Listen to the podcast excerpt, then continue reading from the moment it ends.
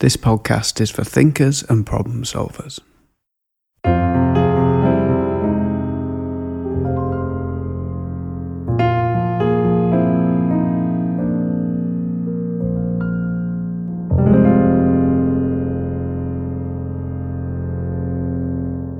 To cut a long story short, Tom suffered an aortic aneurysm, only 37. Being otherwise healthy, this was completely unexpected. Following acute complex surgery, he ended up spending a week in an induced coma. There's a huge backstory here in how he didn't get referred to hospital by his GP, and there's the story about his recovery and how all this has affected his life in so many ways. But in this episode, we're going to focus on some of his experiences of that week in the coma. Hi, Tom. Thanks for sharing this with us and being here. Hello, how are you doing? How you ended up in a coma, it's a big story in itself, but here you are. What's going through your head at this point? I think the thing is, you're going through so many departments and so many states of consciousness that it's hard to tell what's real and what's sort of imagination. So it, I wasn't putting it immediately, but they decided to put me in an induced coma to stabilise me basically because I'd had a cardiac arrest. I think there's a lot of mystery surrounding comas and things like that. What sort of level of consciousness you have, what level of awareness you have in terms of the people around you and things like that. Mine was obviously induced, so I do remember things like I remember my dad asking me to put my hand up one time, or I remember squeeze hand. I remember doing that. I do remember music playing. There was a lot of soft rock playing. I think it was Heart FM or something like that. And I remember sort of thinking, I'm not going out to this song. so it kind of helped me in some ways. But but then as much as well as that, a lot of it was to do with thoughts and not the traditional kind of step into the light kind of thing. It was a lot different. It was a lot. It was very dark. It's like a bad trip, basically. So, were you aware of the room around you? Varying degrees, because if they wanted to try something now and again, they'd bring you out again. So that's what I mean about hard to know what reality was because I was having visualizations of being on like spaceships and being experimented on and some pretty crazy dark things. People talk about your life flashing before your eyes when you're in these critical states. That kind of did happen. I did have visits from like people throughout my life. It was all very negative, mm. like negative, like self talk and like a lot of people like wanting me to die or saying that it was my time to die or saying just insisting that wow. I was done. So these people from the past were turning up like visualizations and speaking to you and not being very nice. Yeah. And so, yeah, tell me a little bit more about them. You say it was groups of people. Real people from my, my past, but it was never anybody who was close to me. It was not my family or anything like that. It was. I've never really had enemies. I wouldn't say so. It wasn't uh, nobody I've ever had problems with.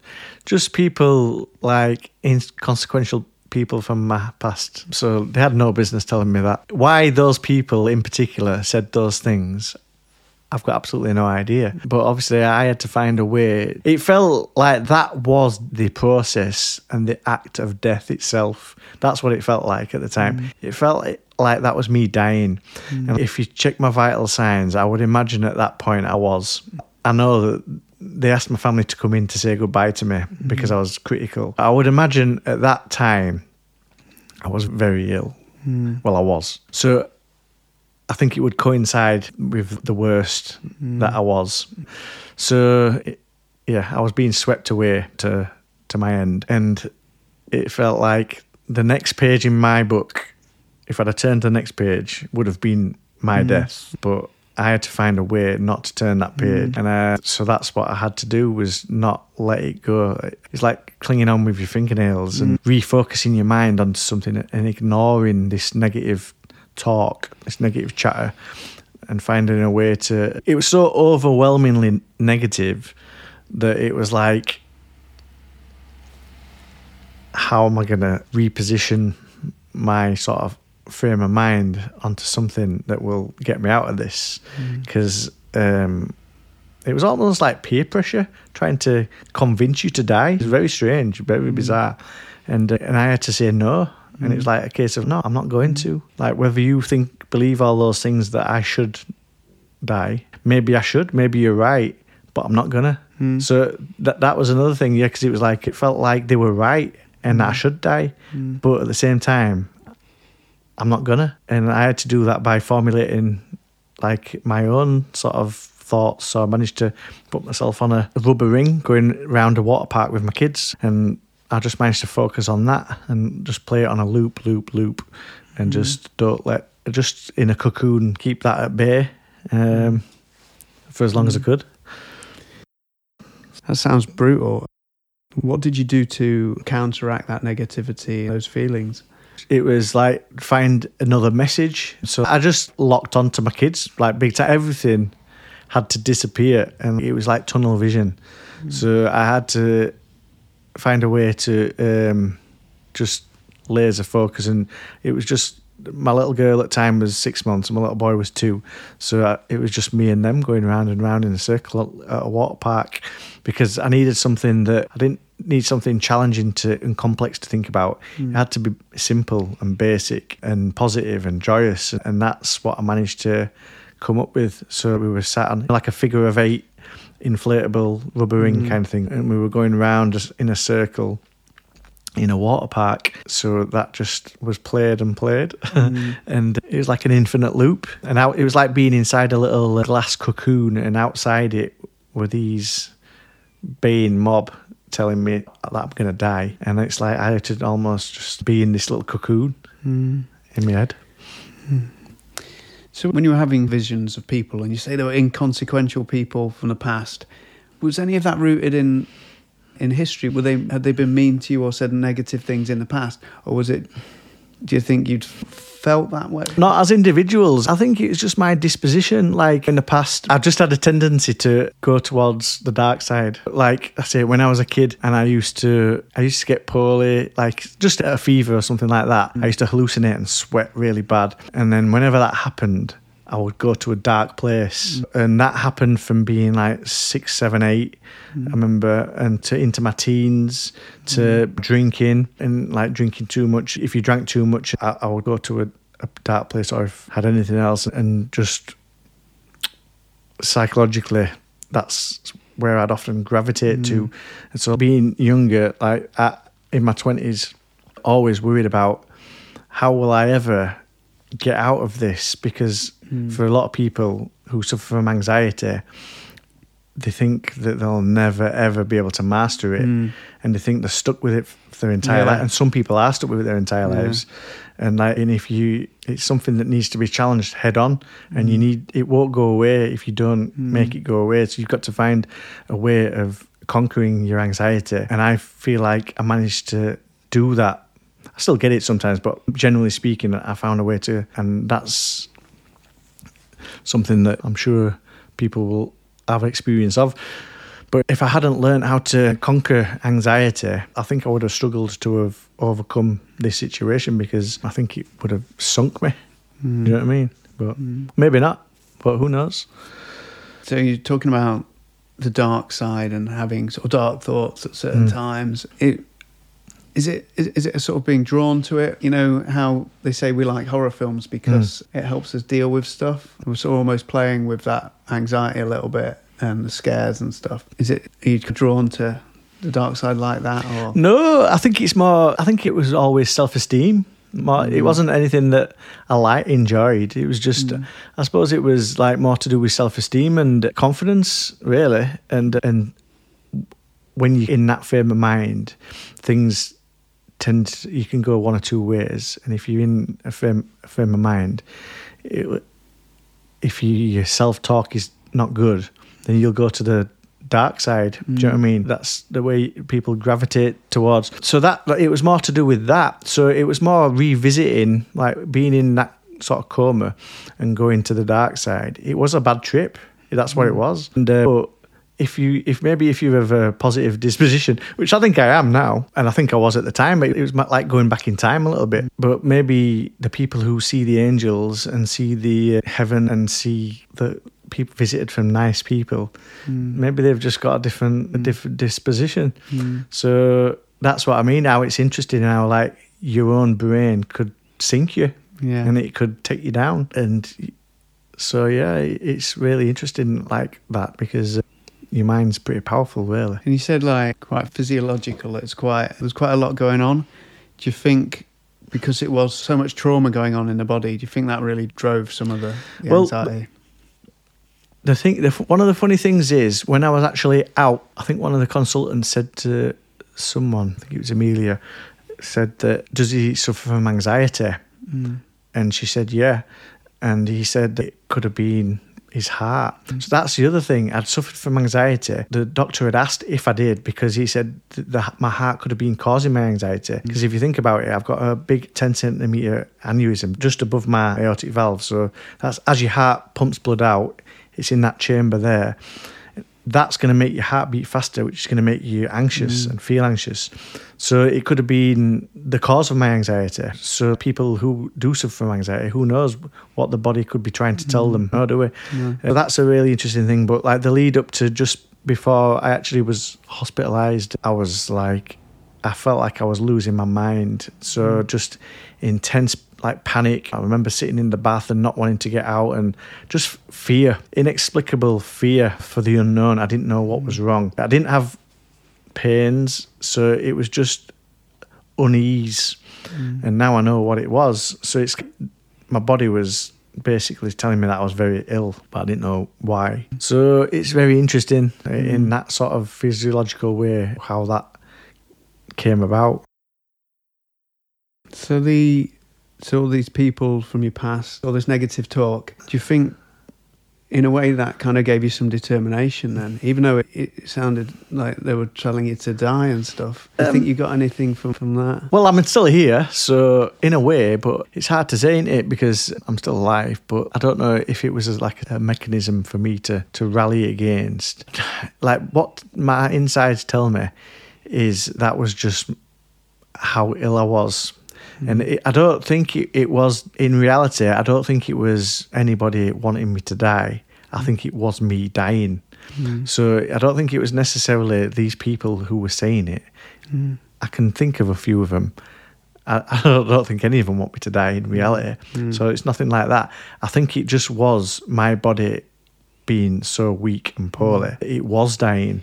And and that was just me falling into this black river, getting swept away to my hmm. death. Hmm. And that's what it felt like. So uh, there was no bright light. It wasn't very romantic. It was just me like try maybe it was the struggle and the fact maybe maybe it was the fight but they didn't at that point they'd called my family because i was going to die hmm. so the fact that i didn't maybe that blackness was me clawing my way back because i was done basically. Hmm.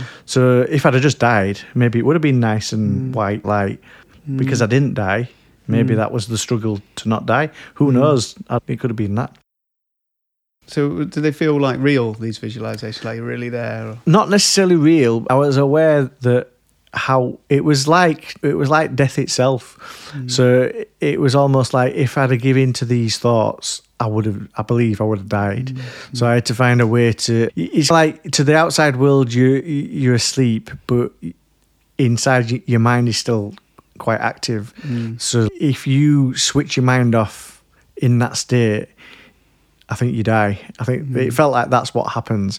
So like sleep within a sleep. So if you fall asleep within that sleep, there's no waking up. That's what mm. it felt like. So I felt like I needed to hook my mind on hook it somewhere because I was like clinging on by my fingers. So you have to find a way to stop your. It's really strange to say, but like your mind's eye inside to stop that from closing. It felt like those old fashioned televisions when you turn it off and the little white light goes into the middle and disappears. And I felt that little like that little white dot in the middle, mm. and if it had flicked out, mm. that would have been the end.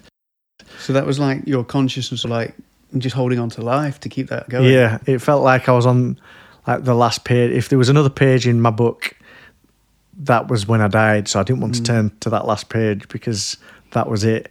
And so it was a, a way of preventing that really and keeping all these things at bay. Wow. So yeah, we were saying this earlier, but it doesn't sound like in the movies at all when people talk about angels and white light and peace. It sounds tough. No, I can imagine for some people it maybe it is like that. I suppose it depends on like in the past, even from being a kid. Like when I've been poorly as a kid, I've had like bad sort of what's the word hallucinations, and I've experienced these kind of weird like bad trips kind of thing throughout my life, and I think that sort of didn't help. So that, in a way, I feel shows that maybe. Um, your disposition, your natural disposition, and how much your thought goes into your physical state. I felt like I could have thought my way into death. To me, Yeah. which is a bit of a crazy thing to say, whether that's possible or not, people will have different views on that. But it feels like two people could have be in the same situation and depending on their frame of mind hmm. could be different outcomes and hmm. that's what it felt like and I felt like I went to a dark place which could have ended up in sort of me trying to like I don't want any more of this. Hmm. But what I did was I was just thinking about my kids really and invented a scenario, just me and my kids on a water park going round and round in circles on like a lilo thing, a rubber ring kind of thing, going round and round in circles. And I just pinned my mind on that because it was a positive thought. I put it hmm. on a loop. I felt like I was in a cocoon and all these negative thoughts were around me, hmm. basically telling me to die. And if I'd have succumbed to that, I mm. think I would have done. But because I managed to use this strategy to keep it at bay, and I think that came from maybe coping mechanisms from the past where I've, you learn to do these things. I think if it had been fresh to me, I think it might have been overwhelming, but mm. I managed to find a, an avenue where I could just, it's almost like a air raid shelter mm. and just get in there and try to weather it until eventually they put a tracheostomy in and brought me around and tried a different way. And then that was a slow wean from there, and it was a different approach to the recovery. But that time, it wasn't looking promising it at all. Did you, yeah. did you think? Did at any point you think about letting go? It's very weird because it sounds very English, but I was paranoid about things that I might have said, and to the nurses and yeah, And, and paranoid about being an inconvenience and being vulnerable, and like being too much trouble, which sounds ridiculous when you're mm. basically dying. But you think, oh, are they getting annoyed with me? Like so strange thoughts like that, which sounds really English, but so thinking you might be better off going or no, No. not really. Because the thing was, I was like the only voice who wanted me to not die. Hmm. So like the thing was, it was like it was very strange, like just an overwhelming swarm of. It felt like death as an emotion. Do you know what I mean? So if death was an emotion, that's what it was. And it was hmm. like trying to take me hmm. away, and like the only thing that could stop that from happening was like. I, I had to say no. I had to mm. refuse it. what was the emotion like? Was it like anxiety type feeling or I think I said before, it was like being washed away in, in a big black river. So mm. it felt like I was being washed away mm. and taken away, and and that's what all these sort of bad thoughts and like I say, I thought I was at one point. I thought I was being experimented on, but like your level of consciousness in surgery, I've been in open heart surgery for 10 hours, also things like that. You probably got certain levels of awareness of they, they are doing things to you because the doctors mm. and stuff like that. So it's, are you a little bit aware of what they're actually doing? Do you know what I mm. mean? The impact of being on a heart lung machine for 10 hours is a long time as well. So yeah, it's, it's you know, ordeal. That, and that was just that little period. It, there was many sections to it. That was just that one little period of being in a coma. But then you've got the recovery outside of that being on the trachea, which is a different story in itself, really. really fighting there for uh, for survival? Was there any positive bits? Is it like sometimes we have this idea of comas being like sleep? Was there any rest? It definitely, it, like, like you say, if you watch a film and it's challenging for your family, obviously seeing you in that state, but this, mm. this view that you're just relaxing. I don't know about, I can't speak for anybody else, but it wasn't like that. It was like a battle of the mind, and it was. It'd be interesting to talk to anybody else who's been in a situation because obviously. I can only speak for myself, but it it wasn't a peaceful rest to then get the energy to get better. It was yeah, it was it was like a bit of a battle in terms of positives and stuff like that. I think everything disappears. Everything, nothing is important, mm. which is a good lesson because everything fell away. So you get like laser focus, which is just for me. It was just all I thought about was my kids, and that mm. was something that I had to hang my sort of my life on. Do you know what I mean? So I had to hang it on that because uh, it would be interesting if I didn't have uh, kids. And like, I'm not saying like, you wouldn't give up, but what would I substitute my kids for? Yeah. I'd have to find something else. And was that like thoughts of like, if I'm not around, what would they be like? What just to keep my focus. My little girl, she's five now, but at the time she was six months, my boy was two, and it was just she was just how cute and innocent they are, and like it's just like they made me like they gave me something that I wouldn't have otherwise had to mm. hold on to. Mm. And uh, but like I say, so everything else fell away, and it's like things like layers peel away until they were the only things left mm. and it's so that was the only thing that that kept me focused really mm. but then uh, I won't go into too much detail because I could talk for hours but they're the the lessons that you want to learn from an experience like that then you get as you start to recover over the months and years it's easy to get sucked back into normality and the rat mm. race and like the grind and forget these lessons and mm. you have to find a way to r- remind yourself where you were because life doesn't forgive uh, life doesn't really care mm. that something like that's happened to you so the lesson that you've been taught is quickly forgot because it's not really it's so personal to you, but the world's not bothered. Mm. So you've got to try and find a way of using that lesson to good mm. effect. And what is it you've taken away from that, from it, from the um, experience? The thing is that I, I, I don't think I, I used the lesson. So that's what I want to do now. I don't want to let it go and let it mm. slip because I feel like it was such a unique experience, what I've told you, but also things that I haven't told you. Mm. Uh, I think it was like such a unique experience that it's it, it, doesn't feel like something that you can let slide, and uh, it feels like something that needs I need to incorporate somewhere and use in my life because mm. it's almost a blessing because I was so grateful when I was in there. I used to get so emotional once I'd because I was in intensive care for two months and I was so grateful for the people that were looking after me. It was so emotional and I was like just looking at watching everybody and what they were doing f- for me. Mm. And it was so, what's the word, humbling mm. that, uh, that you just felt overwhelmed mm. by love for all these people that were mm.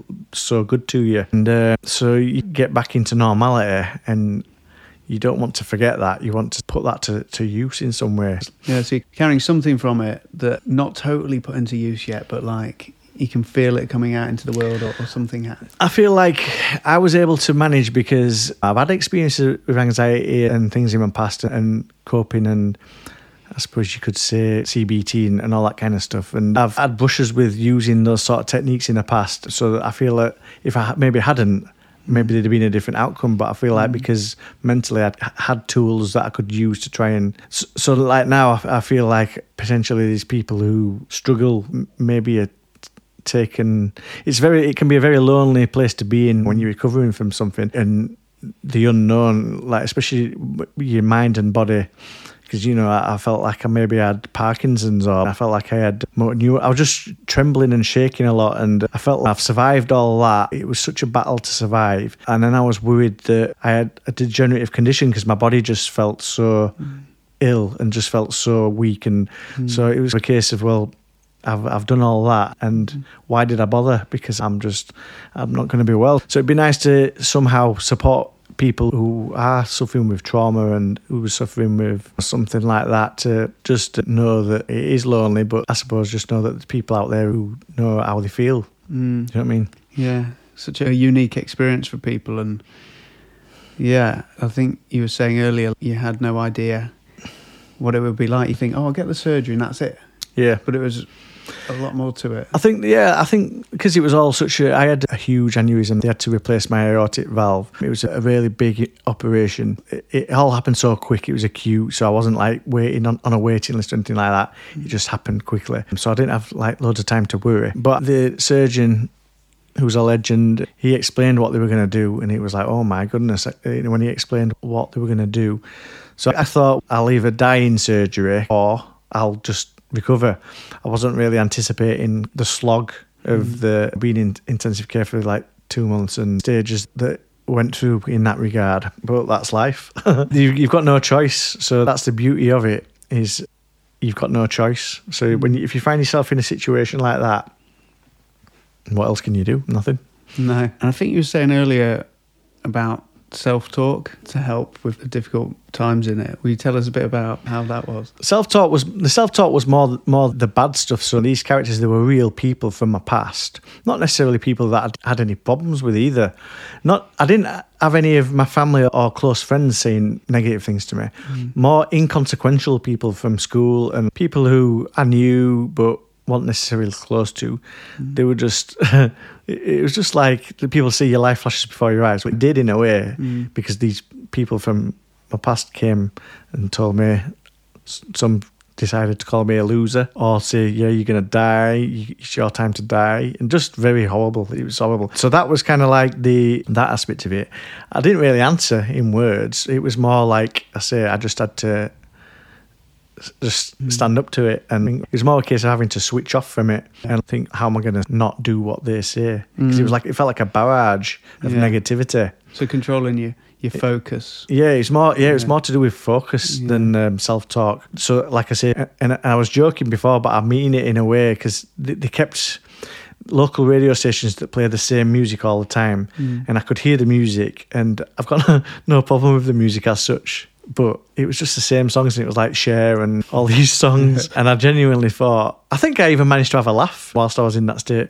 I thought I'm not I'm not going down to this man. I'm not going I'm not going out to this song.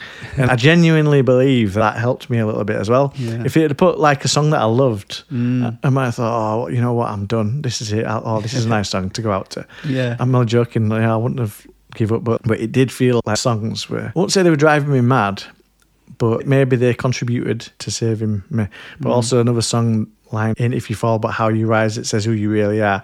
I played that song in my head, like round and round, that line. Mm. And so I was just trying to find things like that. It was like a mantra. Yeah. So what, what, was the phrase again? It's not if you fall, but how you rise. It says who you are. So it was a case of this can happen to anyone out of the blue. Things can take us by surprise, but you've got to face these challenges, and we'll all have challenges in different ways. So it's a case of how you meet that challenge. And, mm. But it almost feels like I say that was a challenge in itself, but then getting back to life, it, life itself is a challenge. So it's like trying to find that same sort of zest for not dying, mm. put that same energy into living. Do you know what I hmm. mean? And that sounds cheesy, but because I feel like by surviving, you only get back to zero. Mm. So how, if I if it took such an effort to get back to zero, mm. like how can I put that effort into thriving in life? Do you know what I mean? So yeah. I suppose that's where I feel like I'm at now, and I had to re- think reevaluate things. It's like if you can go, you don't get any, you don't get a badge mm. for not dying.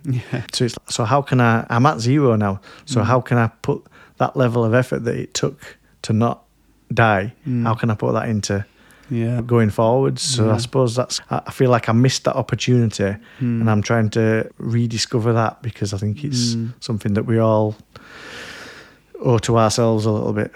Thank you very much for sharing, Tom. So much to go at with your recovery, and we could talk about there not being that much support for people after these experiences. But yeah, we'll stop there. And yeah, thank you very much for sharing. Thank you very much.